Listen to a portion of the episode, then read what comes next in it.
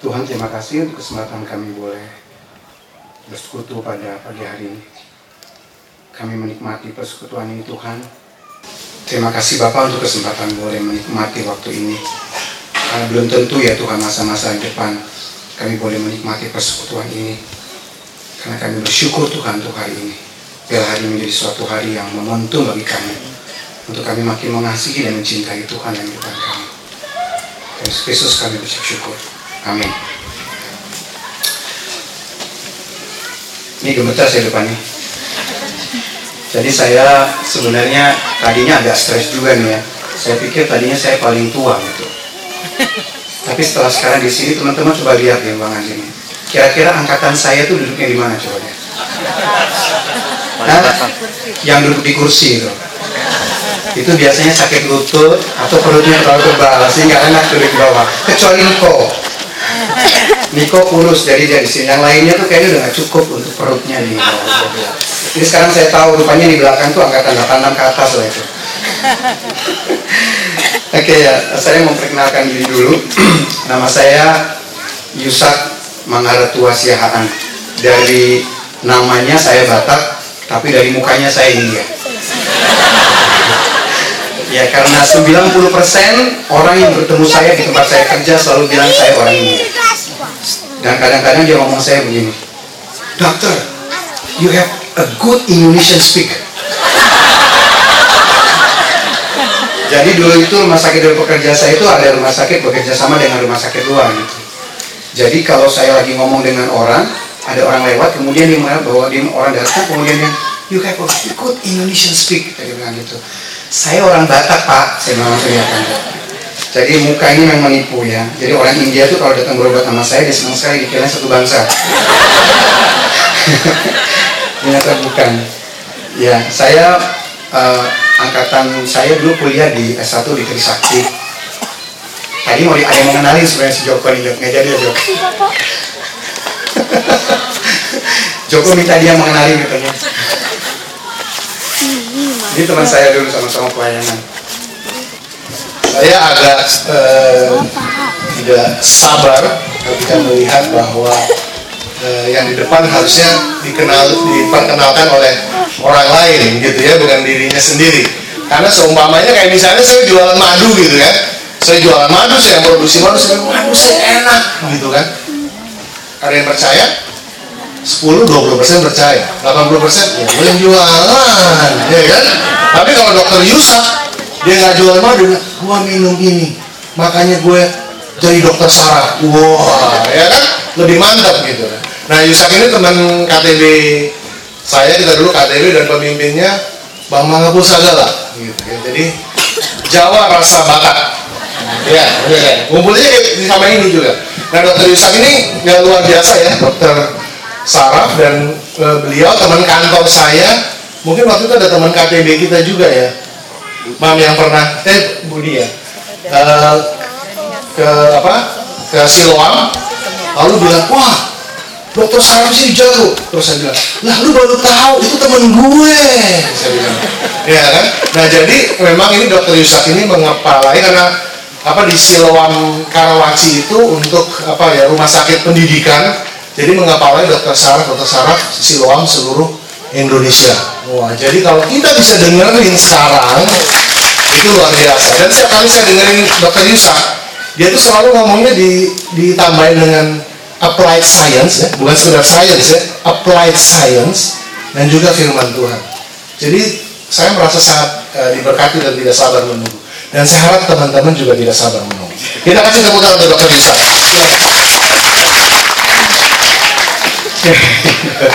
saya dulu S1-nya di Trisakti, FK Trisakti angkatan 86. Ada yang 86 di sini? Enggak ada ya. saya ngambil spesialisasi di Undip itu tahun 2099 dan terakhir S3 di Fakultas Kedokteran UGM. Jadi saya alumni tiga Fakultas Kedokteran. Uh, saya diminta untuk membawakan renungan tentang keluarga yang bermisi, tapi fokusnya kepada anak-anak, bagaimana kita bisa mengajak anak-anak. Sebenarnya uh, kesaksian tadi sudah selesai sebenarnya khotbah. Betul? Sudah ada saksi hidup, sudah selesai. Dan saya merasa bahwa saya merasa tidak layak lah berdiri di sini. Um, hanya satu ayat yang mau saya sharingkan sebelum memulai uh, renungan hari ini dari Roma 16 ayat 3 sampai 4 dua ayat. Ayatnya sederhana saja. Saya bacakan aja ya karena sedikit. Sampaikan salam kepada Priscilla dan Aquila, teman-teman sekerjaku dalam Kristus Yesus. Mereka telah mempertaruhkan nyawanya untuk hidupku. Kepada mereka bukan aku saja yang berterima kasih, tetapi juga semua jemaat, bukan Yahudi. Saya akan memulai renungan hari ini dengan suatu cerita tentang orang yang saya sangat kagumi, yang sudah meninggal, tapi salah satu inspirasi saya waktu saya mengambil S3, di buku tesisnya itu saya tulis salah satunya adalah Dr. Paul Brand, seorang ortopedik terkenal yang salah satu hand surgery.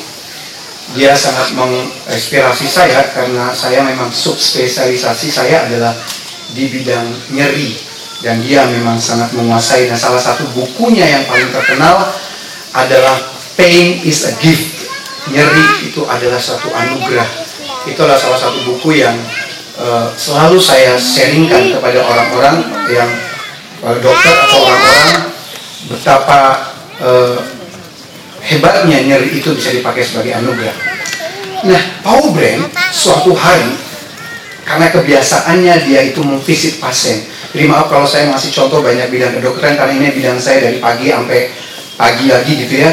Inilah bidang yang saya kerjakan.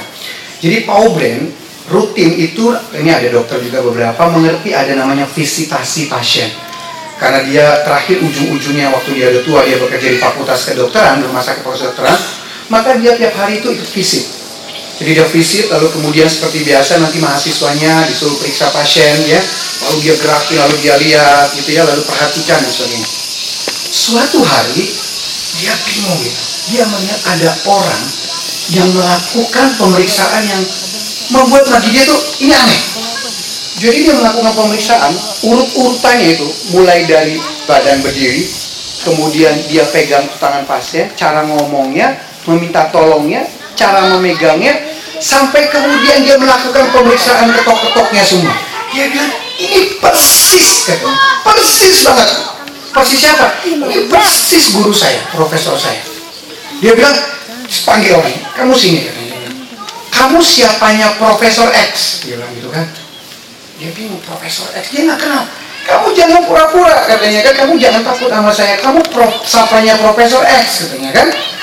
Dan saya nggak kenal dokternya, saya nggak kenal, saya, bilang, saya tidak tahu siapa dia. Kamu tahu nggak katanya? Terus dia bilang sama temannya, cara dia meriksa itu persis dengan Profesor X. Cara dia berdiri, cara dia melakukan, cara dia bergerak, cara dia ngomong, persis Profesor X dia bilang gitu. Terus temennya nanya, ngaco kamu. Dia itu ngikutin gaya kamu. Langsung kaget. Hah? Dia pikir, orang semua pada tertawa. Karena karena mereka semua sudah tahu bahwa cara-cara dia meriksa sebenarnya adalah cara dia sehari-hari meriksa. Jadi waktu dia melakukan pemeriksaan itu sebenarnya dia sedang melihat siapa? Dirinya. Tapi sebenarnya dia sedang melakukan siapa? Gurunya, yaitu Profesor. Jadi dia belajar melakukan itu dari si Profesor X. Dia melihat caranya, lalu dia melihat orang itu. Dia sebenarnya dia sedang belajar dari si profesor itu, tapi dia melihat kepada si orang ini. Menarik sekali gitu ya. Kok bisa orang ini persis melakukannya seperti itu? Kemudian suatu saat terjawablah kenapa seperti itu. Jadi ada namanya penelitian terhadap monyet. Ya kan? Monyet itu diteliti. Jadi waktu dia melihat melakukan pergerakan, otak mana yang bergerak? Ternyata otak yang bergerak itu namanya bagian prefrontal. Jadi bagian depan. Ya dokter pas Yang gini-gini pasti dokter. ya, ya, atau gini-gini apa gitu. Oke, yang gini biasa dokter. Area prefrontal. Jadi monyet itu waktu sedang menggerakkan tangannya, gerakan prefrontalnya itu seperti bright. Tetapi ternyata yang bright itu sama sewaktu dia melihat si gurunya monyet itu menggerakkan tangan. Jadi gini, si gurunya menggerakkan tangan seperti ini, maka si monyet waktu melihat dia bright. Yang brightnya itu sama dengan gerakan motoriknya si monyet ini gitu. Jadi artinya bahwa ditemukanlah mulai saat itu yang namanya memori neuron. Yang lebih tepat sebenarnya adalah cermin neuron. Cermin neuron, jadi mirror neuron. Jadi baru saat itu ditemukan orang yang namanya mirror neuron. Jadi gini, orang bisa meniru gerakan persis gerakan orang yang dilihat. Berkembang nih teori itu bahwa katanya bahwa bukan saja gerakan yang ditiru, tetapi termasuk sikap dan sifat dan cara-caranya. Waktu saya baca itu saya teringat apa? Saya teringat tuh Pak Joko tadi. Pak Joko itu kalau di khotbah tangannya itu persis persis siapa? Bapak Ngapul. Cara dia ngomong, cara dia tangan begini persis Bapak Ngapul. Teman-teman perhatikan nggak?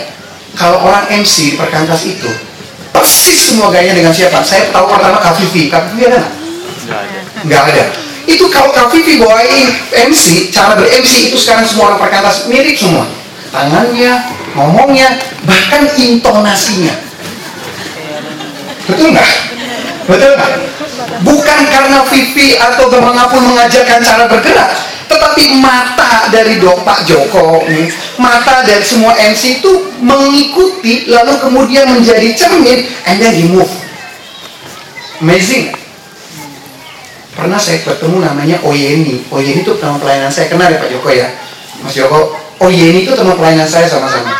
Suatu hari dia keluar dari gereja ketemu saya.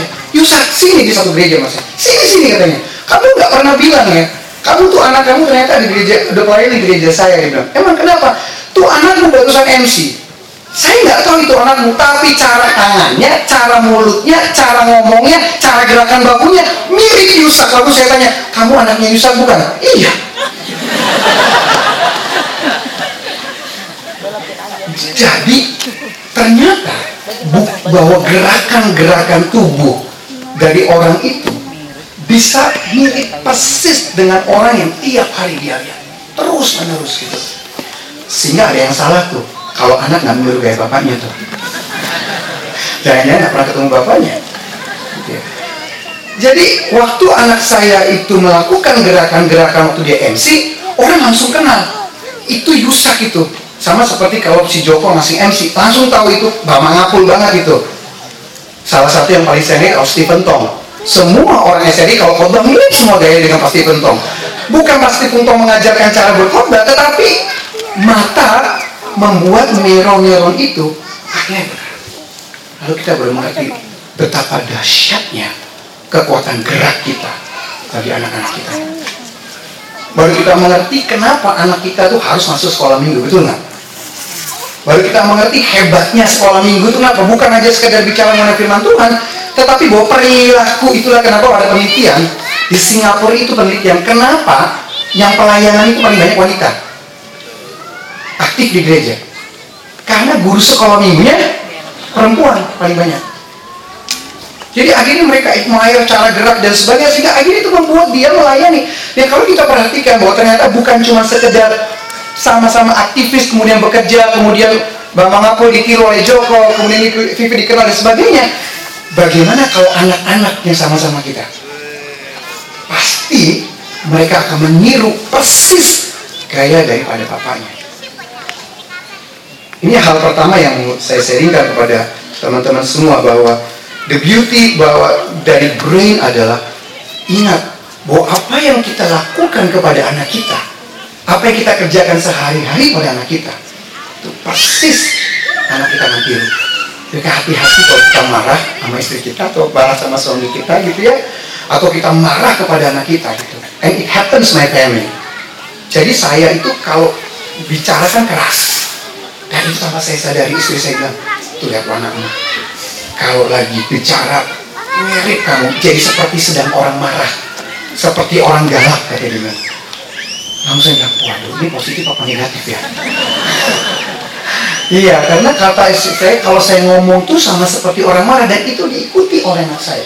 Anak saya itu tidak belajar, tidak belajar, tapi dengan otomatis dia mengikuti cara berkata-kata seperti saya gitu. Karena dia hidup terus bersama saya dari pagi, siang, ke pagi, siang, sore, malam gitu dengan saya. Jadi ini yang pertama yang mau sharing sama teman-teman semua. Waktu kita bicara bermisi dalam keluarga, fokus pada anak Yang mau saya sharing pertama adalah neuron-neuron itu faktanya ada.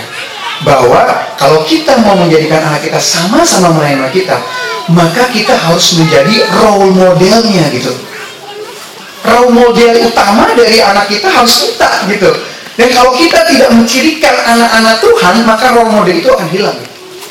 Saya kembali kepada Paul Brand. Paul Brand, waktu umur 7 tahun, dengan mata kepala dia sendiri. Dia melihat, dia melihat bapaknya, bapaknya adalah missionary. Jadi Paul Brand itu adalah seorang missionary, ya seorang dokter ortopedik yang bekerja di India. Nah bapaknya itu adalah missionary, tapi bukan bekerja di rumah sakit. Suatu hari, waktu dia sedang ber, ber, bercangkrama dengan keluarga, tiba-tiba ada tiga orang datang ke rumah dia. Nah si bapaknya ini, ini di India, Bapak ini kemudian melihat orang pakai compang camping, tangannya apa namanya kotor dan sebagainya gitu, kemudian takut. Lalu si ibu itu membawa anaknya supaya menjauh dari orang ini karena kemudian terbukti bahwa dia ternyata menderita kusta. Jadi kusta dia colok, kotor dan sebagainya.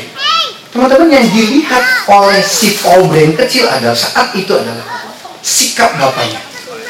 Bapaknya kemudian mendatangi si orang kusta itu tetapi tetap takut anaknya sakit gitu kan ketular waktu itu kan kusta sangat menular gitu ya tapi kemudian si ibunya memegang anaknya lalu si anak ini melihat bagaimana si bapak ini kemudian memegang bahu dari orang kusta itu kemudian menidurkannya ya kan kemudian dia membersihkan badannya dan yang paling menarik adalah waktu dia membersihkan kakinya yang berkusta itu teman-teman penglihatan dia terhadap bapaknya sampai dia bilang begini bapak saya adalah orang yang paling saya kagumi di dunia ini. Kenapa? Karena waktu dia umur tujuh tahun, dia melihat dengan mata kepala sendiri bagaimana dia membersihkan kaki daripada orang kusta itu. Waktu dia menjadi seorang ortopedi, ada seorang kusta datang. Orang kusta itu namanya sadar. Orang kusta itu datang kemudian ke polikliniknya si Paul Brand yang sudah di dokter itu. Lalu Paul Brand mendatangi orang itu memegang menyentuh orang itu seperti persis bapaknya menyentuh dia. Dan sentuhan pada orang itu adalah sentuhan pertama yang diterima oleh orang kusta itu setelah 10 tahun dia dinyatakan kusta. Si orang kusta itu menangis. Bapak adalah orang pertama yang menyentuh saya selama 10 saya tahu 10 tahun menjadi orang kusta. Selama satu tahun orang kusta itu kemudian persis seperti dia melakukan pada bapaknya, bapak lakukan. Si Paul Brand ini membersihkan kaki orang kusta ini. Waktu dia membersihkan persis caranya itu, cuma bedanya karena dia dokter, dia membersihkan sampai dianggap bahwa tangannya itu adalah sarafnya pasien itu karena orang kusta itu nggak bisa punya saraf dia nggak kerasa jadi kalau sarafnya kemudian berdarah ada keluar darah berarti membaik jadi tangan dia itu adalah sarafnya dia. Sehingga kemudian kakinya bersih, dia sembuh dari kustanya. Suatu hari Philip Yancey datang ke rumah sakit tempat Paul Brand pernah datang. Yang dia bertemu dengan orang ini. Orang ini kemudian bilang ini, Philip ya, saya tidak pernah menyesal menderita kusta. Kaget ya. Saya tidak pernah menyesal menderita kusta. Kenapa? Karena waktu aku berkita kusta, aku bertemu dengan Taubat dan Tuhan yang hidup di dalamnya. Jadi waktu Paul Brand tujuh tahun, bapaknya ini membawa orang-orang ini ke rumahnya. Bukan saja dibersihkan, tapi tinggal di dalam rumahnya si Paul Brand ini kecil. Bisa bayangkan orang menderita kusta tinggal dalam rumahnya, Kemudian si anak ini harus dipegang supaya jangan sampai menyentuh orang kusta ini. Dan kemudian orang ini mengenal Tuhan dan mengenal Yesus lewat bagaimana dia menyentuh orang kusta ini. Kemudian merawat di rumahnya itu. Sampai kemudian sembuh dan dipulangkan. Dan itulah yang dilakukan oleh Paul Brand. Kemudian dia membawa dia mengenal Tuhan sampai dia bilang katakan semuanya sampah bagi dia. Karena pengenalan akan Tuhan. Karena dia sakit kusta. Yang mengenal Tuhan lewat Paul Brand dan yang hidup di dalamnya. Dan itu semua problem rekaman itu adalah rekaman waktu dia menjadi tujuh tahun. It's amazing. Amazing. Saya masih ingat waktu waktu anak saya, waktu saya dan istri saya Maria itu mau pelayanan di mission di Kepulauan Riau. Waktu itu orang tua Maria, istri saya melarang, ngapain kamu harus pakai speedboat dan sebagainya, kamu mau ke sana, mau ada KKN dan sebagainya. Dia berani mau. Dia bilang, ini anak saya ada di sini, dia di sini, ini keluarganya. Dia bilang, enggak, mama, kami harus pergi. Tapi nanti kamu tidak, mami, harus berangkat. Abang-abangnya sudah ngapain kamu? Ya, ya padahal sama-sama pelayanan. Enggak bisa, kamu tuh pakai speedboat. Kalau kamu jatuh lagi, tidak. Saya harus pergi, kata istri saya. Itu didengar anak saya. One day, waktu dia dewasa, dia sekarang sudah koas, waktu dia masuk ke kedokteran, waktu dia ada pesta di rumah orang tuanya, jadi di mertuanya, eh oh, sorry opungnya, dia hari itu harus berangkat pergi ke mission trip. Kemudian kita bilang, nggak bisa, nah, ini acara keluarga, kamu harus, nggak bisa. Dulu mami pernah begitu. Sekarang nggak bisa melarang saya. Mau menangis. Ini dia cuma mendengar, dia cuma melihat, tapi kemudian itu dipegang di dalam pikirannya sehingga suatu dia berani bilang sama saya, nggak bisa nih. Dulu mami begitu ke papi. Dan pernah bilang, dan saya ingat saya pernah bilang, ingat ya, Gugun ya, ingat ya Yeri, kalau suatu hari papa mamamu melarang mission pergi, ingat hari ini ya, kamu lawan papa mamamu. Itu ngomong ya itu. Ini hati-hati mana kita bicara. Karena sebenarnya dahsyat. Pikiran anak-anak sangat, sangat dahsyat itu. Waktu mereka merekam apa yang kita bilang. Teman-teman ternyata bahwa bermisi itu, melayani itu harus punya konsep yang utama bahwa kita harus jadi role model anak kita. Nomor satu bahwa kita harus punya konsep bermisi yang benar. Betul nggak? Kalau kita tidak punya konsep bermisi, bagaimana kita kemudian membawa kepada anak-anak kita untuk membawa mereka untuk bermisi gitu? Nggak mungkin. Ya kan? Yang terjadi saat ini kalau saya boleh sharing bahwa banyak teman-teman saya yang pelayanan yang sama-sama melayani, tetapi kalau pelayanan nggak pernah ngajak anaknya. Anak-anaknya nggak tahu di mana. Faktanya bahwa memang itu yang terjadi. Bahwa kita sudah mulai kehilangan ikhlas dengan anak-anaknya gitu. Karena apa? Karena anak kita sedang tidak memberi teladan terutama dalam hal misi itu. Nah, teman-teman hari ini kami temanya adalah bermisi bersama anak-anak, maka saya harus bawa sedikit sedikit saja tentang apa itu misi. Sehingga waktu teman waktu kita menjadi role model bagi anak-anak kita, kita tahu apa sebenarnya yang kita kerjakan. Uh, salah satu yang paling sering saya baca bukunya adalah uh, ketika menolong justru menyakiti. Punya ada yang baca buku itu nggak? Buku ketika menolong justru menyakiti. Steve Colbert dan Brian Ficker ya dia melakukan pertanyaan kepada ribuan orang Kristen. Pertanyaannya satu. Jawab mengapa Yesus datang ke bumi? Jawab pertanyaan. Mengapa Yesus datang ke bumi? Dua per tiga jawabannya begini. Yesus datang untuk mati di kayu salib untuk menebus kita dari sur dari dosa sehingga kita bisa masuk surga. Betul nggak? Jadi dua per tiga pertanyaan mengapa Yesus datang ke bumi dijawab dengan karena dia mati di kayu salib untuk menebus dosa kita sehingga kita bisa masuk surga. Yes, poin utama. Dan itu yang ada dalam pikiran banyak orang tua Kristen. Banyak pikiran pada kita kita semua. Dua per tiga konsep berpikir Yesus mati is only dia mati buat saya, menebus dosa saya, kemudian saya bisa masuk surga. Yes, Pak. Tapi kalau yang pengikut KTA nggak mungkin. Pasti punya konsep yang lebih betul ya Bang ya. 90 persen, 95 persen pasti konsepnya berbeda. Mereka mengatakan Yesus datang hanya untuk mati di kayu salib menebus dosa. Padahal faktanya adalah kerajaan sorga itu telah datang. Yesus adalah raja yang membawa kesembuhan pada semesta. Artinya apa? Bahwa ternyata kematian Yesus bukan bicara tentang masalah mati di kayu salib saja gitu. Tetapi dia bicara tentang kerajaan sorga itu telah datang. Kalau kita lihat Kolose 1 ayat 20, mari kita bicara buka Kolose 1 ayat 20. Kolose 1 15 sampai 20.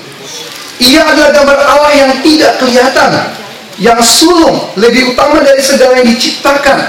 Karena di dalam dia telah diciptakan segala sesuatu yang ada di sorga dan yang ada di bumi, yang kelihatan dan yang tidak kelihatan, baik singgah sana maupun kerajaan, baik pemerintah maupun penguasa, segala sesuatu diciptakan oleh dia dan untuk dia. Ia ada terlebih dahulu dari segala sesuatu dan segala sesuatu ada di dalam dia. Ia adalah kepala tubuh, yaitu jemaat. Ialah yang sulung, yang pertama bangkit dari orang mati, sehingga ia lebih utama dari dalam segala sesuatu.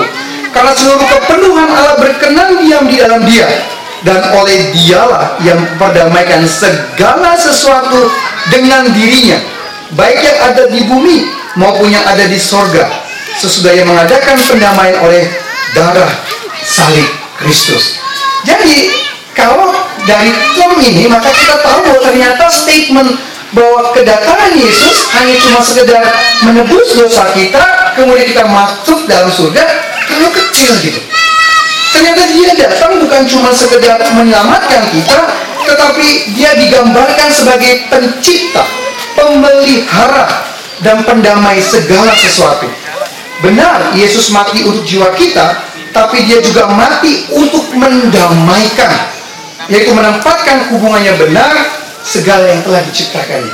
Jadi sebenarnya mau bicara begini, waktu Yesus mati, maka bukan cuma sekedar bicara bahwa aku diselamatkan, tetapi dia bicara tentang konteks yang lebih besar, yaitu bicara masalah mendamaikan dengan alam yang sudah rusak ini. Gitu. Sehingga kalau kita bicara misi sebenarnya, kalau kita bicara misi, sebenarnya kita tidak bicara cuma masalah mengabarkan Injil bahwa Yesus sudah mati gitu. Tetapi sebenarnya kita sedang bicara konteks yang lebih besar, bukan saja jiwanya diselamatkan, tetapi harusnya dengan ketiga hal yang tadi itu. Pertama, individunya, ya kan? Kemudian alamnya, ya, dan segala yang sudah rusak ini. Sehingga sebenarnya teman-teman waktu kita bicara misi, kita sebagai orang orang tua nanti ya, atau orang muda yang sudah mau tua, gitu ya, harus mempunyai konsep bahwa bermisi itu bukan cuma sekedar mengenalkan Yesus mati di kayu salib, tetapi kita juga harus memiliki pendekatan bahwa Yesus datang untuk mendamaikan bumi ini. Mari kita lihat sebentar salah satu ayat yang paling uh, menarik untuk kita baca yaitu Lukas 4 ayat 17 sampai 21. Lukas 4 ayat 17 sampai 21 saya bacakan saja. Kepadanya diberikan kitab Nabi Yesaya dan setelah dibukanya, ia menemukan nas di mana tertulis, Roh Tuhan ada padaku. Oleh sebab itu ia oleh sebab ia telah mengurapi aku untuk menyampaikan kabar baik kepada orang-orang miskin dan ia telah mengutus aku untuk memberitakan pembebasan kepada orang-orang tawanan dan penglihatan bagi orang-orang buta untuk membebaskan orang-orang yang tertindas untuk memberitakan tahu rahmat Tuhan telah datang. Kemudian dia menutup kitab itu memberikannya kembali kepada pejabat, lalu duduk dan mata semua orang datang rumah ibadat itu tertuju kepadanya. Ini kalimat yang paling dahsyat.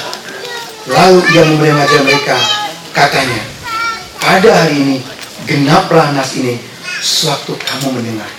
Artinya Yesus datang itu bukan cuma sekedar menyelamatkan manusia dari dosa, tapi dia dia harus apa memberi kebebasan pada orang tawanan, penglihatan pada orang buta, membebaskan orang-orang tertindas. Dan kalau itu Yesus lakukan pada pada kita, maka itulah kita yang sebagai anak-anak Tuhan yang sudah menerima Kristus yang harus kita lakukan juga gitu. Bahwa kita yang saya lihat kita tidak cuma sekedar hidup waktu kita menjadi profesional gitu ya, sebagai orang-orang yang tinggal bekerja, kita cuma selesai waktu kita menerima Kristus dan Tuhan Yesus satu-satunya, lalu kita hidup di dalam dunia profesionalisme kita dan melakukan pekerjaan misi sebagai sampingan itu. Justru menurut saya, profesionalisme itulah sebenarnya tempat di mana kita bisa melakukan misi sama seperti yang Yesus lakukan. Itu misi integral. Bukan cuma sekedar membawa kabar Injil, tetapi juga membawa mereka mengenal Tuhan, menyelamatkan mereka dari kemiskinan gitu. Dari kebodohan, dari sakitnya, dan ini sebenarnya harus kita lakukan sebagai anak-anak Tuhan yang, yang, yang bekerja, yang yang profesional itu. Jadi kalau saya masih ingat sekali beberapa tahun yang lalu khotbah tentang pergilah, yaitu antara scientific dan sentimental gitu. Maka sekarang misi Allah itu dilakukan oleh kita di tempat kita berada, begitu. Di tempat kita berada sebagai profesional. Teman-teman saya mau menserikan sedikit apa yang dikerjakan oleh kami ya kami adalah alumni-alumni perkantas, kami membuat satu yayasan namanya Yayasan Profesional Sinergi Indonesia. Kami nggak berani lagi menyingkat karena singkatannya adalah PSI, betul. Sejak PSI dibentuk kami nggak berani lagi nama PSI, kita berani Profesional Sinergi. Jadi karena kalau kami nanti berada satu tempat kami pakai PSI, lalu capnya sekarang sudah kita ganti. Karena itu sangat nanti takut mengganggu mengganggu kami karena kami takut nanti dibilang bagian dari PSI. Kami ada kelompok alumni alumni tidak ada satupun yang uh, apa namanya uh, hampir 90% adalah alumni perkantas. Mereka semua pernah di perkantas. Lalu kita membuat satu yayasan namanya Profesional Sinergi Indonesia.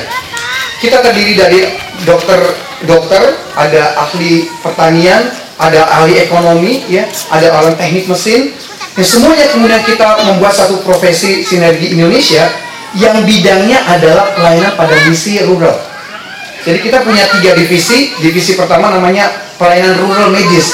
Jadi kita membantu rumah sakit misi atau klinik misi dan membuat satu klinik misi di daerah yang terpencil. Yang kedua kita melakukan namanya uh, rural pemberdayaan masyarakat. Jadi kita punya satu divisi yang membantu suatu masyarakat tentu kita mengadop satu tempat lalu kita stay di situ, kita kirimkan satu full time di situ, lalu kita ajari mereka bagaimana hidup apa namanya supaya taraf hidup mereka meningkat. Yang ketiga kita punya divisi uh, pendidikan, jadi kita punya bimbingan belajar di tempat yang sama. Bahkan sekarang kita sudah punya PAUD, ya PAUD itu yang dikerjakan oleh Karita istrinya Bang Polo. Jadi itu yang kita lakukan. Kita tidak punya donatur, tidak ada. Kita tidak pernah minta donatur ke mana-mana. Yang kita lakukan adalah kita mengumpulkan dana yang kita punya. Gajimu berapa? Sedikit silakan berikan. Jadi itulah yang kita mulai dengan lima roti itu. Ya teman-teman, mari kita mulai. Misi itu bukan cuma sekedar membawa orang mengenal Tuhan, tapi bagaimana supaya orang itu kemudian sembuh dari sakitnya, lepas dari kemiskinan, lepas dari kebodohan. Kami sedang lebih pikir salah satu yang lagi di NTT. Kita, mau, kita sedang mau adop satu desa, bingung mulainya di mana. Kenapa desa itu miskin, bodoh, busuk lapar, gizinya rendah. Kami bingung mulai dari mana. Kita mau bantu kesehatannya kan? Kita mau bantu pendidikannya? Kita mau bantu apanya gitu? Ya, tapi proses berpikir ini teman-teman itulah proses yang menyenangkan. Kita berdoa kepada Tuhan, dan Tuhan kirim orang-orang yang mau membantu Teman-teman ini indahnya, kalau bisa alumni seperti kita semua ini, kalau alumni semua ini membuat suatu unit-unit pelayanan misi seperti ini di tempat kita berada, maka pastilah anak-anak kita akan melihat apa yang kita lakukan. Teman-teman, anak saya kemarin ngomong sebelum waktu itu dia ikut camp di saat. Waktu ikut camp di saat, selesai acara, dia pasar ibu telepon saya. Yusak, ya ya karya, kenapa? Aku tadi lihat anakmu. Terus kenapa? Pas ya, kamu yang cita-citanya mau jadi dokter misionari nggak tercapai anakmu dokter misionari emang kenapa dia kak ya maju ke depan. Oh gitu. Dia maju tantangan jadi dokter misionari dia berdiri katanya. Bener kan? Saya gitu kan. Itulah makanya hati-hati loh kita tuh. Anak kita ini siap untuk jadi dokter misionari kenapa dia bisa begitu waktu dia sharing sama kalian karena dia melihat orang tuanya waktu dia bersama-sama melayani di jalan teman-teman poin yang kedua mau saya sharingkan adalah pertama tadi role model yang kedua adalah tanamkan kebenaran. Tanamkan kebenaran.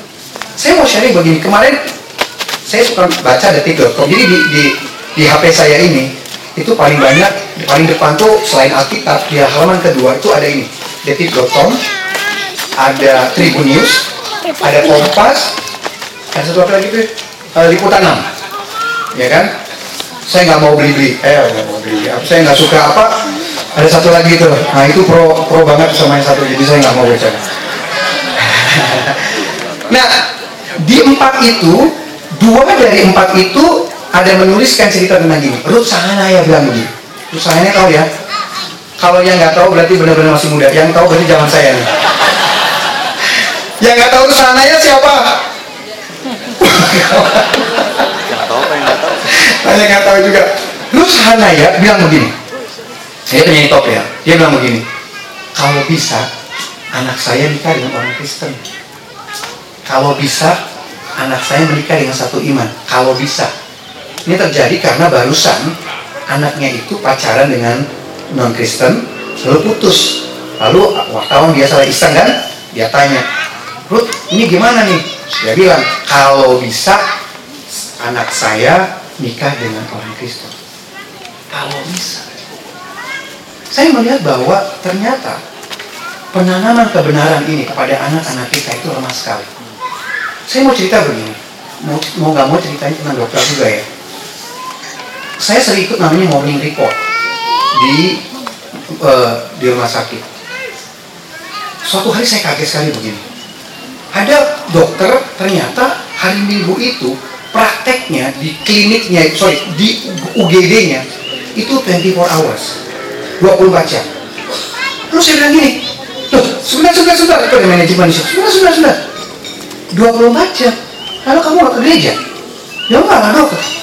Terus saya tanya semuanya, loh, sebentar, sebentar, semuanya. Jadi hari Minggu kalian, kalau jaga 24 jam gak ke gereja? Ya enggak, enggak dok. Terus saya bilang manajemen, ini gimana manajemen? Bagaimana mereka nggak ke gereja kalau praktek? Terus mereka manajemen bilang apa? Nah mereka ini nggak mau. Emang mereka dokter yang saya tawarkan? Sudah, sudah saya tawarkan. Sih, lihat. Ujungnya adalah orang sudah meniadakan hari Minggu. Enteng ditinggalkan hari Minggu. Enteng sekali. Lalu saya bilang, kalau begitu dok, bikin kewajiban hari Minggu dua shift, jangan satu shift dok, supaya orang bisa tukeran ibadah. So dikondisikan kalau seperti itu. Oh boleh dok kalau begitu. Jadi saya minta supaya kondisi beribadah terus dikerjakan. Kenapa? Karena orang sudah, tidak mau lagi beribadah, maksudnya sesuatu yang enteng.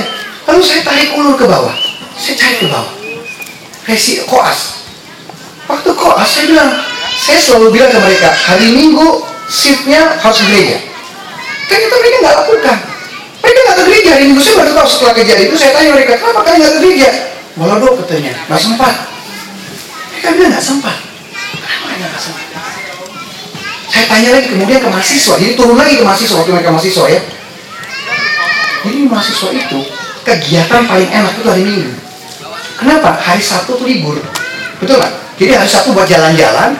Kalau mau ada kegiatan organisasi ekstrakurikuler hari Minggu. Dan hari Minggu itu yang harusnya hari beribadah, akhirnya ditiadakan. Jadi orang-orang tidak beribadah hari Minggu. Karena tidak sudah terbiasa tidak beribadah hari Minggu, jadi waktu dia masuk koas, waktu lagi dia sedang stase di rumah sakit, dia sudah tidak terbiasa, sudah terbiasa tidak sholat hari Minggu. Karena sudah terbiasa tidak ibadah di hari Minggu, koas, waktu waktu lagi jadi dokter, mereka juga tidak mengutamakan hari Minggu. Dia dapat hari Minggu, ya udah nggak apa-apa. Nggak dapat, oke. Okay. Teman-teman, ini ini something yang ngomong terjadi. Saya nggak mau bohong ini, ini fakta yang saya hadapi. Dan ini terjadi pada anak teman saya yang pelayanan. Waktu saya ketemu dia, mana anakmu kok nggak gereja? Tahu dia, dia tuh acara ini apa namanya ada kegiatan. Kenapa kamu nggak larang dia ikut? Nggak enak kalau dia mau memutuskan sih. Jadi ini tadi saya bilang bahwa orang tua sekarang sudah mulai permisif dengan kebenaran. Permisif dengan kebenaran. Anak saya, suatu hari saya kaget sekali. Jadi hari Minggu, anak saya nomor dua. Anak, anak nomor dua, dia SMS saya. Eh, saya telepon dia, nggak diangkat angkat. Dia sedang minta jalan-jalan ke Bandung sama teman-temannya. Anak SMA biasa gitu kan. Saya telepon nggak diangkat angkat. Dia, saya agak marah gitu kan. Yeri, kenapa kamu nggak angkat angkat jam 8 baru terima telepon? Tadi Yeri ke gereja, Papa. Kita semua bisa. Itu adalah hari pertama anak saya keluar dari rumah untuk pergi sendiri tanpa orang tua. Jadi dia pergi bersama-sama teman untuk pertama kalinya di luar rumah. Dan dia tidak meninggalkan hari ini. Itu saya sampai menangis. Karena apa? Karena kami berdua, kalau pergi ke mana pun, even di dalam negeri maupun ke luar negeri, selalu cari hari Minggu ke gereja. Ke mana pun kami hari Minggu, apa pun yang terjadi, harus ke gereja. Dan ini yang membuat si Yeri ini kemudian, hari Minggu, jadi 10 orangnya tidur, dia bangun sendiri tanpa saya suruh, kemudian dia pergi ke gereja. Teman-teman, perhatikan. Mirror ditambah dengan menekankan kebenaran akan menghasilkan anak-anak kita yang tanpa kita sadari. Itu saya tidak sadari. Saya tidak push dia dan itu akhirnya menghasilkan fakta seperti ini. Teman-teman, mengkondisikan anak untuk belajar tentang kebenaran menurut saya adalah tanggung jawab orang tua. Kalau tidak, kita akan kehilangan anak kita. Saya bilang teman-teman saya yang pelayanan sekarang, saya nggak tahu waktu lagi kita bersama-sama pelayanan di gereja, nggak pernah ketemu dengan anak-anaknya. Anaknya nggak pernah ada yang mau ikut. Anaknya nggak pernah maksudnya makan luar biasa nih. Ya Joko bawa anaknya. Kemudian tadi dokter uh, Pak Togu juga membawa anaknya ke sini. Dan mereka memutuskan untuk bersama-sama dengan keluarga untuk boleh datang ke retret ini. It's amazing. It's amazing menurut saya. Karena sekarang itu anak tuh sangat tidak mau dan itu sangat permisif. Karena orang tua tidak enak. Itu yang disebut dengan generasi apa tadi? Generasi X ya? Ya, Gen X gitu ya. Banyak Z. Apa itu saya dulu lupa itu. Prinsipnya begini, orang tua permisif pada anaknya karena apa? Karena sibuk sekali orang bekerja, orang tua bekerja, bapak ibunya bekerja di kantor, lalu kemudian anaknya tidak ada yang melihat, sehingga kalau dia minta apa pun dikasih, sehingga akhirnya melahirkan generasi yang banyak bunuh diri. Karena dia tidak sanggup untuk menahan tekanan. Ingat sekarang generasi banyak orang yang pindah kerja gampang sekali tuh. Pindah kerja gampang, sulitan ribut pindah, sulitan ribut pindah. Kenapa mereka tidak tahan tetap? Karena orang tuanya tidak memberikan kondisikan kebenaran. Saya belajar tentang kondisi kebenaran dari seorang bernama siapa? Abraham. Teman-teman tahu waktu lagi Abraham mau memilih calon istri untuk uh, Ishak. Apa yang dikatakan Abraham kepada pembantu, uh, pembantunya? Berkata Abraham kepada hambanya yang paling tua dalam rumahnya yang menjadi kuasa atas segala kepunyaannya. Katanya, Baiklah letakkan tanganmu di bawah yang pangkal pahaku Supaya aku mengambil sumpahmu demi Tuhan Allah yang punya langit dan punya bumi Bahwa engkau tidak akan mengambil untuk anakku seorang istri dari antara perempuan kanan Pokoknya jangan ngambil istri dari perempuan kanan Dia tahu sejarahnya Bagaimana kemudian Esa eh, anak eh, dia menikah dengan eh, Kanaan, ya kan? Sehingga akhirnya dia meninggalkan Tuhan. Dia sudah mengkondisikan sedemikian rupa tidak boleh anaknya menikah dengan orang yang bukan umat Allah. Sampai dia bilang begini, kalau ternyata kemudian Ishak nanti tidak berhasil si, si calon Silpa itu tidak mau ditarik, apa dia bilang itu? Aku akan mengangkat mengambil sumpahku. Jadi lebih baik Ishak kembali tanpa istri daripada dia mengikuti istrinya tanpa lain. Menurut saya itu adalah pengkondisian yang harus kita kerjakan sekarang. Itulah kenapa kemudian ulangan 6 ayat 7 menjadi pas udah menjadi pas sekali gitu untuk pengkondisian kendaraan. Dia bilang, haruslah engkau mengajarkannya berulang-ulang kepada anak-anakmu dan membicarakannya apabila engkau duduk di rumahmu, apabila engkau sedang dalam perjalanan, apabila engkau berbaring dan apabila engkau bangun. Ini persis ayat ini sangat ber, sangat cocok dengan Mazmur 1. Yang ayat yang pertama, berbahagialah orang yang tidak berjalan menurut nasihat orang fasik, yang tidak berdiri di jalan orang berdosa dan yang tidak duduk dalam kumpulan pencemooh. Teman-teman tahu nggak? Ada di otak namanya hipokampus. Tahu ya? Dokter tahu. Saya dikit lagi masuk dokter boleh ya? This amazing about hipokampus. Teman-teman tahu nggak hipokampus itu adalah tempat memori. Memori orang kalau simpan memori misalnya gini, saya kenal siapa langsung simpan memori. Waktu saya pakai baju, waktu saya pakai baju urut-urutannya pakai kancing, itu tersimpan dalam memori. Waktu tersimpan dalam memori, saya jalan begini aja jalan bisa mengkancingkan. Kalau kita bisa naik sepeda, keseimbangannya terbentuk itu waktu kita belajar sepeda. Maka waktu kita belajar naik sepeda, sampai kita 30 tahun tinggal di Belanda, datang lagi sepeda, bisa nggak pakainya? Bisa. Nggak bisa ya. Jadi memori hipokampus demikian dahsyatnya, waktu pakai dasi, saya 8 tahun sudah ke rumah sakit nggak pernah pakai dasi. Jadi waktu lagi saya mau pelayanan pakai dasi, saya pakai di depan kaca, bingung saya. Bingung saya. Lalu apa yang saya lakukan? Ingat teori di kampus. Saya jalan-jalan, ngambil ngobrol, jadi. Ngerti nggak? Saya berulang-ulang berulang kali, masih muternya nggak bisa gitu, karena saya mencoba untuk menghafal. Nggak bisa. Apa yang saya lakukan? Saya langsung pergi ngobrol, Maria, Maria, apa ini? Tiba-tiba jadi.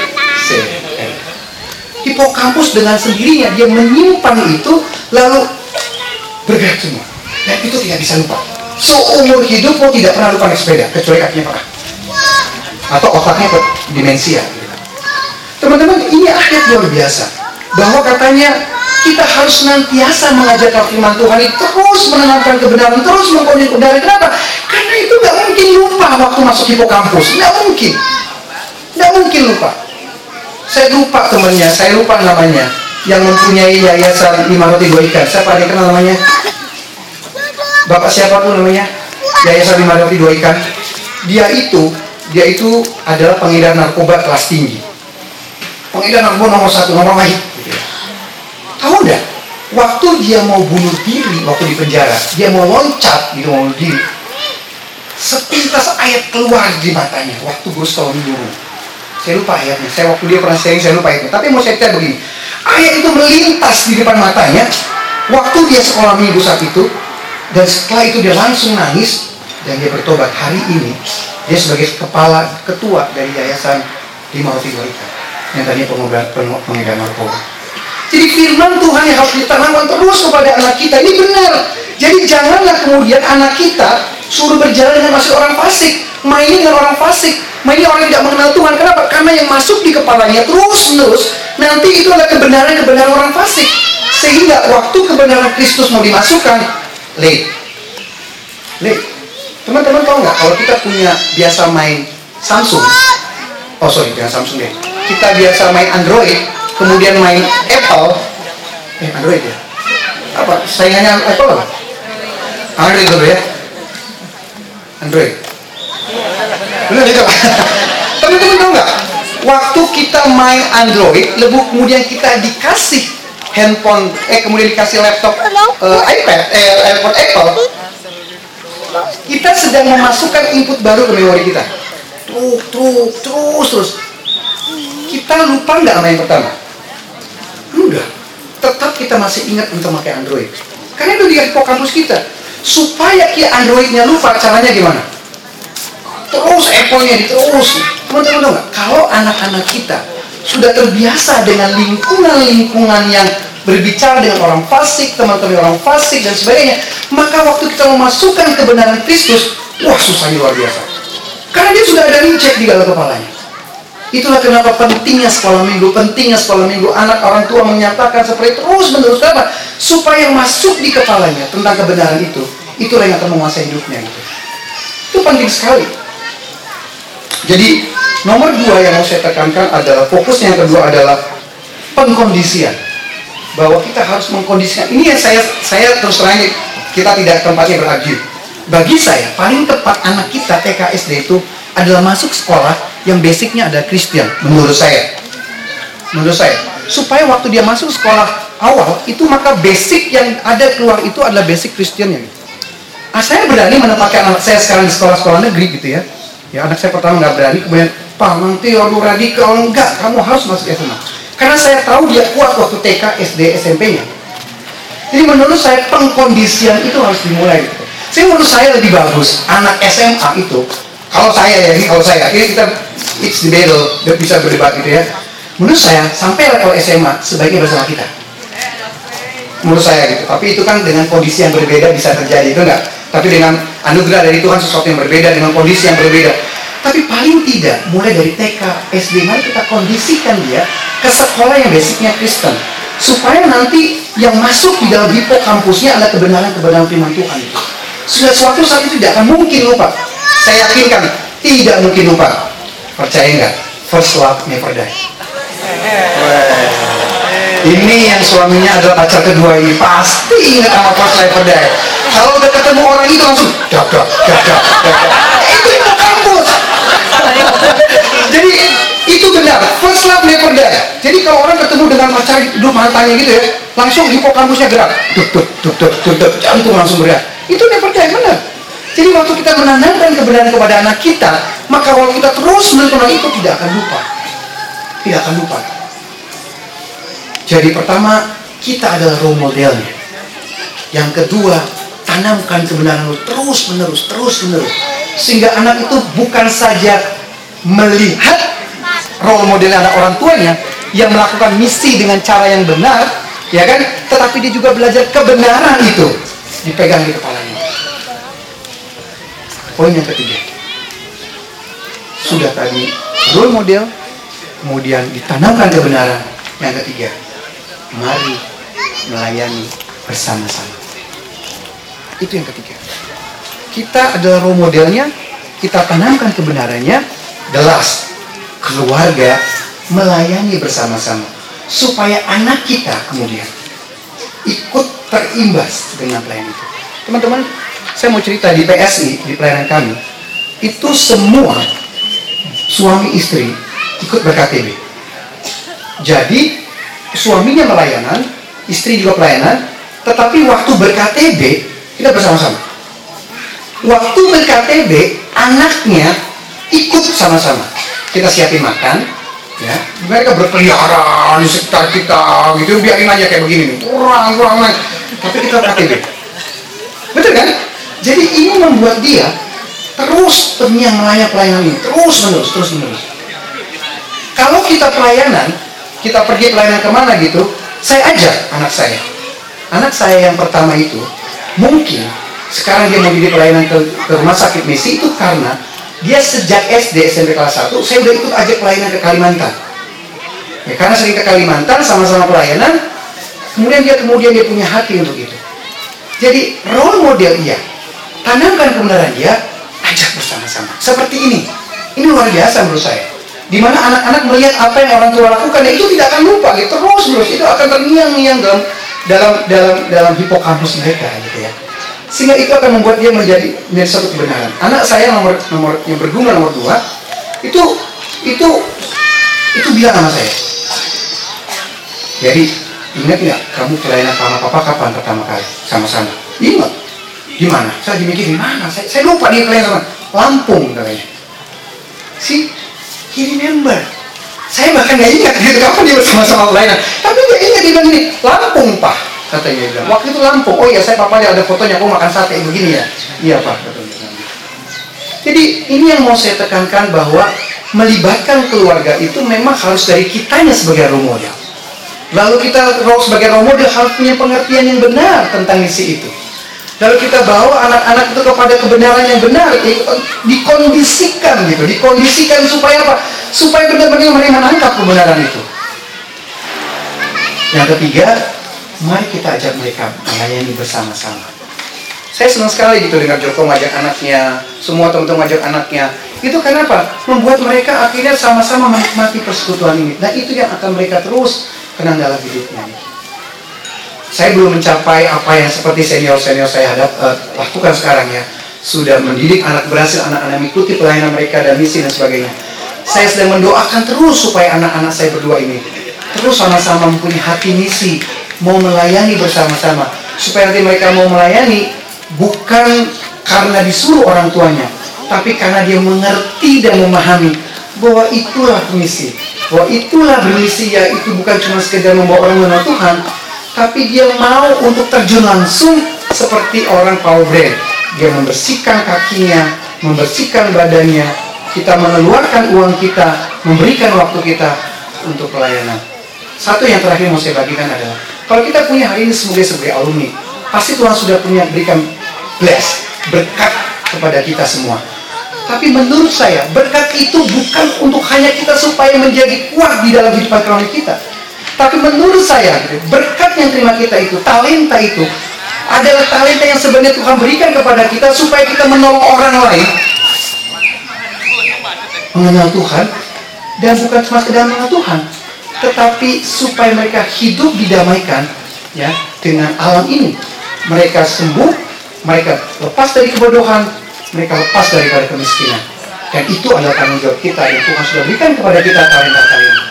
Mari teman-teman semua, mari dengan keluarga, mari dengan anak-anak kita semua, kita berdoa bersama-sama supaya nanti anak-anak kita dan kita semua boleh melayani Tuhan kita bukan cuma sekedar membawa orang mengenal Tuhan, tapi melepaskan mereka dari kebodohan dan kemiskinan. Mari kita berdoa. Tuhan terima kasih untuk berkatmu pada hari ini yang mengajar kami supaya kami menjadi role model untuk anak kami supaya kami menjadi panutan dari anak-anak kami dan supaya kami membagi berbagi hidup kami mengkondisikan kebenaran kepada anak-anak kami dan yang ketiga kami boleh mengajak keluarga bersama-sama melayani Tuhan. Terima kasih untuk kesempatan yang indah ini Tuhan karena kami percaya karena kemurahan dan kebaikan Engkau Tuhan sehingga kami boleh semakin mengenal Tuhan, semakin dewasa dalam Tuhan kami. Di dalam Kristus kami berdoa dan mengucap syukur. Amin. Tuhan Yesus memberkati. puji Tuhan. Jadi Bang Yusuf ini sejak PMK sudah aktif. Ya sejak PMK dan salah satu yang saya syukuri adalah di masa dia uh, kedokteran masih nyatu dengan perkantas. Tidak dipisah. Dan memang dari dulu saya tidak mau pisah bahwa akhirnya pisah apa belum tapi di masa dia waktu saya staff terus kita pertahankan PMKJ lalu datang Bang Yusak sebagai FK juga Kak Maria sebagai FK mereka masuk di dalam lalu saya selalu berkata kalau kalian mau pisah, sesekali pisahlah. Tapi unity kita bangun karena banyak persamaan. Dari tadi saya sangat bersyukur. Bersyukurnya gimana? Saya sangat ingin alumni itu berakar kuat sama firman Tuhan. Tapi juga banyak e, baca buku-buku bermutu. Sehingga apa pun profesinya, tidak masalah jadi pelayan Tuhan, firman Tuhan. Waktu tadi saya dengar, saya bersyukur banget. Karena Bang Musa berakar kuat sama ayat-ayat firman Tuhan, gitu kan? Tepuk dong. Dan lihat, saya senang banget apa yang dikatakannya karena apa? Kembali dia meneguhkan apa yang saya teriakan di mana teman-teman alumni muda sudah uh, quote unquote rebel. Saya pernah argue dengan alumni muda bagaimana mendidik anak. Ya nggak bisa gitulah bang. Anak sekarang udah beda dengan anak dulu. Tapi saya katakan nggak bisa. Dan sampai sekarang memang saya bilang sama anak saya, selama papa masih hidup kalian tidak punya hak untuk menjauhkan nasihat-nasihat papa kalau papa sudah mati ya sudah bersyukur kalian papamu masih ada dan dengar baik-baik dan saya melihat dalam kenyataan di dunia mana pun firman Tuhan itu benar. Anak yang sangat listen attentively, carefully to the parents kepada orang tua. Entah gimana diberkati luar biasa bagaimanapun misalnya orang tua salah memberi guidance tapi ketika dia ikut diberkati juga loh jadi ketika tadi dikatakan tanamkan tancapkan kebenaran ini yang sekarang mulai hilang. Anak saya saya dengar nguping saya nguping. Di tengah-tengah percakapan mereka dia mendiskusikan satu orang anak yang membiarkan papanya jalan kaki dan anaknya bawa mobilnya. Dari sikap begini cukup sering. Lalu mereka bilang kebayang nggak kalau ini terjadi sama kita? Saya mendengarkannya itu saya senyum. Nggak mungkin lah. Salah satu yang harus kau pelajari sejak kecil dari firman Tuhan hai anak taatilah orang tuamu jadi kalau saya lihat ada pendeta di fotonya dimain-mainin maaf kepala bapaknya ini kompak atau kurang ajar? Kurang ajar. Itu loh. Kalaupun karena kompak jangan biarkan anakmu kompak dengan cara yang kurang ajar. Jangan tanamkan kesalahan sejak kecil. Terima kasih Pak harus kita tanamkan yang bagus. Harus kita tanamkan luar biasa. Ketika kita minta Bayi Musa kajak memang sibuk pikir saya tapi bisa kali ketika Lucia bilang bisa saya senang. Saya kira salah kirim WA tadinya Pak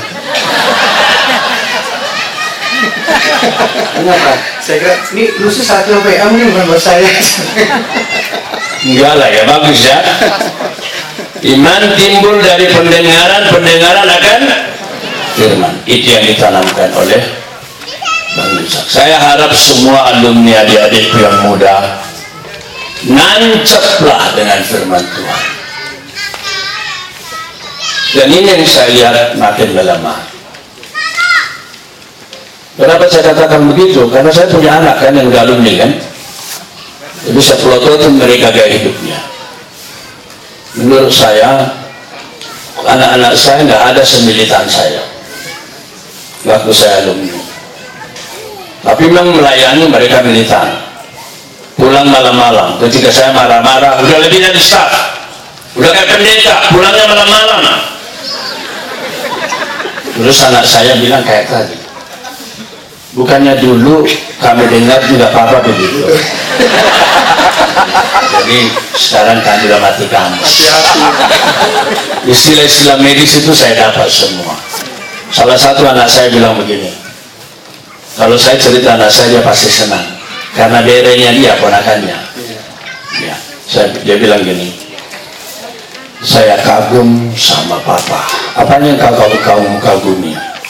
Yang satu bilang iman dan komitmen papa yang satu lagi bilang dulu aku kecewa sama papa sedikit-sedikit yang penting Tuhan. Sedikit-sedikit yang penting Tuhan. Ketika ngomong duit segala macam yang penting visi Tuhan. Ternyata setelah sekarang saya sadar papa benar. Papanya teman saya salah. Jadi dulu jadi dulu papanya temannya dikagumi salah masuk rumah pakai saya. Tapi sekarang dia bilang papa benar papanya teman saya. Luar biasa. Saya jadi sedih kenapa nggak semua anak saya dengar kau ngomong? Bagus banget kan? Dari belakang tadi orang melotot perhatiin jadi sejak mahasiswa cinta Tuhan. Ini salah satu yang kupelototi sejak mahasiswa selain Bang Erik Bang Erik juga kupuji-puji kemarin. Puji Tuhan. Dan dia menjadi ya, tidak full time seperti Erik tapi teologi kamu bagus banget.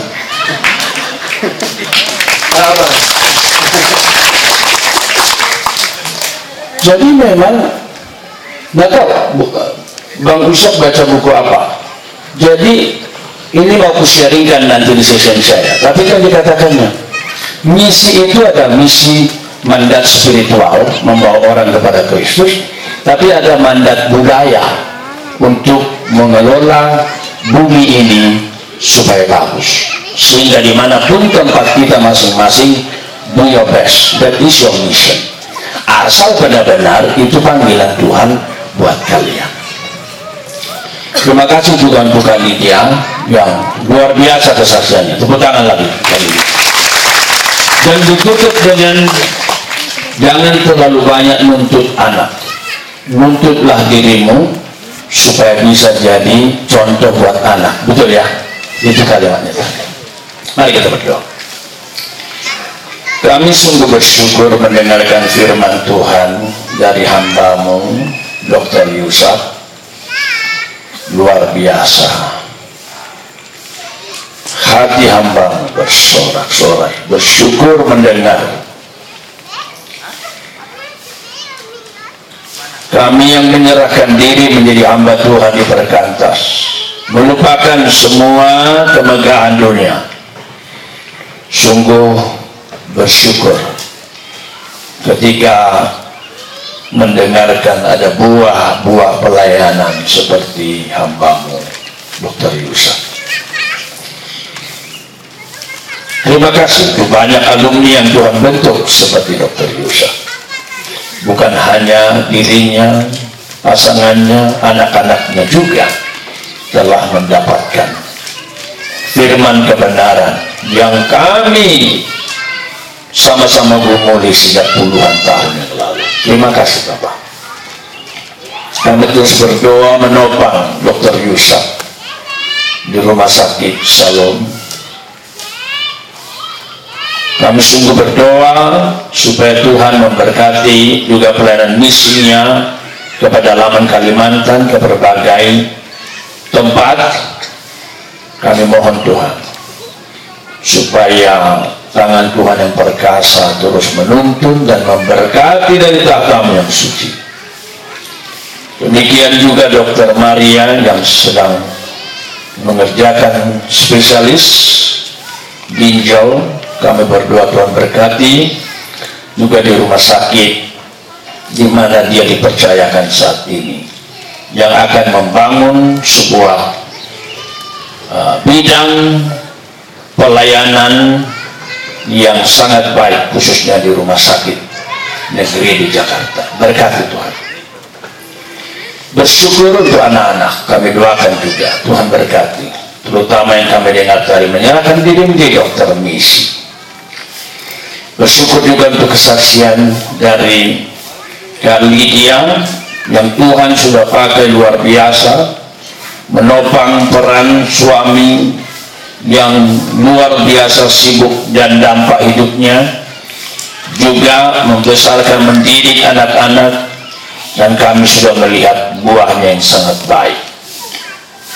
Terima kasih juga untuk kesaksian-kesaksian sebelumnya yang kami dengar untuk Kak Dewi yang juga sudah Tuhan berkati. Sungguh kami bersyukur Tuhan.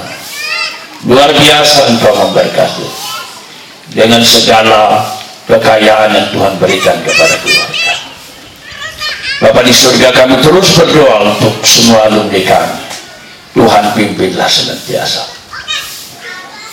Biarlah hari-hari masih ada beberapa session ini.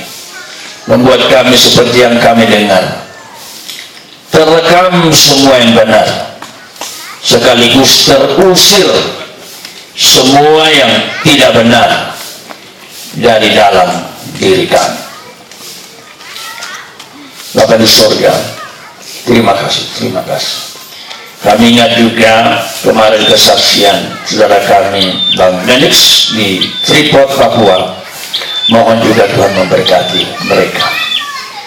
Kiranya semua anak-anakmu yang sudah menyaksikan kebenaranmu Tuhan topang terus.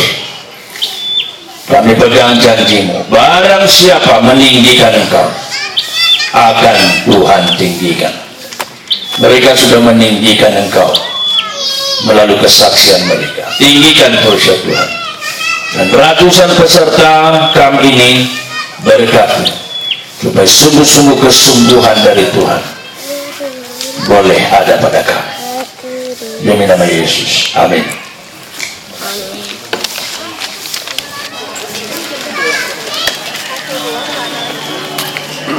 Bapak Merah